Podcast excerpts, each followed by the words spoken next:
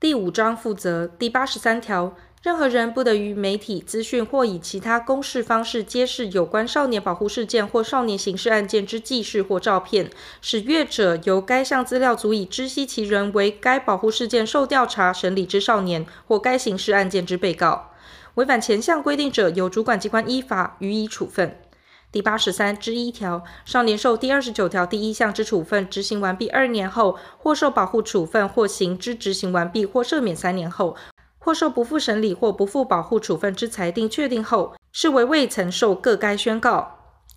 少年有前项或下列情形之一者，少年法院应通知保存少年前案记录及有关资料之机关、机构及团体，将少年之前案记录及有关资料予以涂销。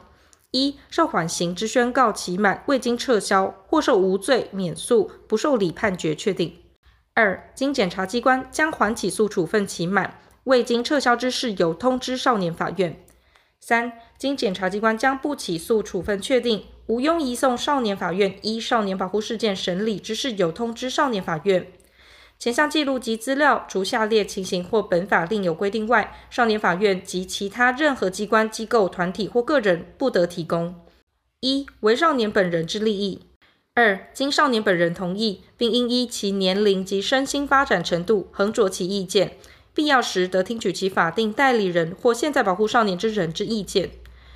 少年之前案记录及有关资料之涂销、利用、保存、提供、统计及研究等相关事项之办法，由司法院定之。第八十三之二条，违反前条规定，未将少年之前科记录及有关资料涂销或无故提供者，处六月以下有期徒刑、拘役或新台币三万元以下罚金。第八十三之三条，外国少年受转介处分、保护处分、缓刑或假释期内交付保护管束者，少年法院得裁定以驱逐出境代之。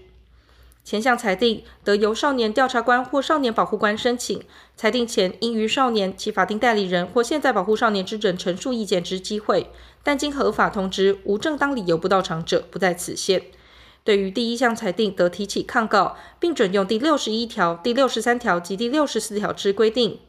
驱逐出境由司法警察机关执行之。第八十四条，少年之法定代理人因忽视教养，致少年有第三条第一项之情形而受保护处分或刑之宣告，或致保护处分之执行难收效果者，少年法院得裁定命其接受八小时以上五十小时以下之亲职教育辅导，以强化其亲职功能。少年法院为前项亲职教育辅导裁定前，认为必要时，得先命少年调查官就忽视教养之事实提出调查报告，并附具建议。亲职教育辅导之执行，由少年法院交付少年保护官为之，并得依少年保护官之意见，交付适当之机关、团体或个人为之，受少年保护官之指导。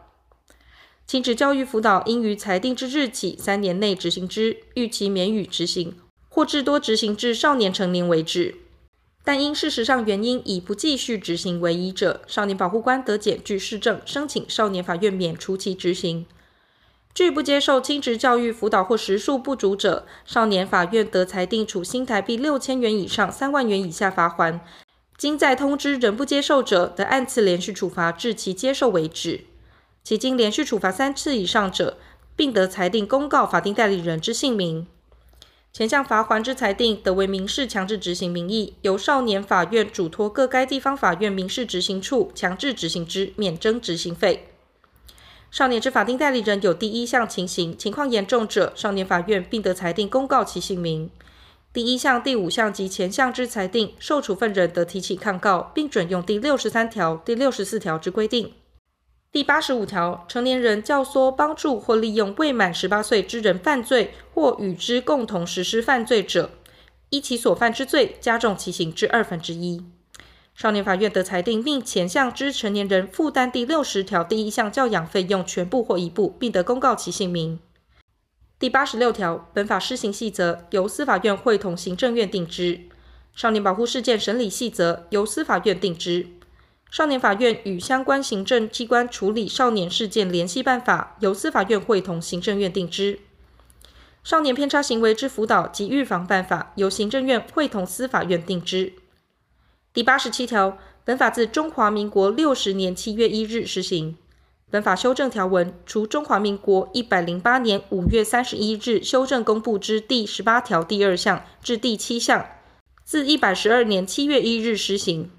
第四十二条第一项第三款，关于交付安置于适当之医疗机构执行过渡性教育措施或其他适当措施之处所，辅导部分及删除第八十五条之一，自公布一年后施行外，自公布日施行。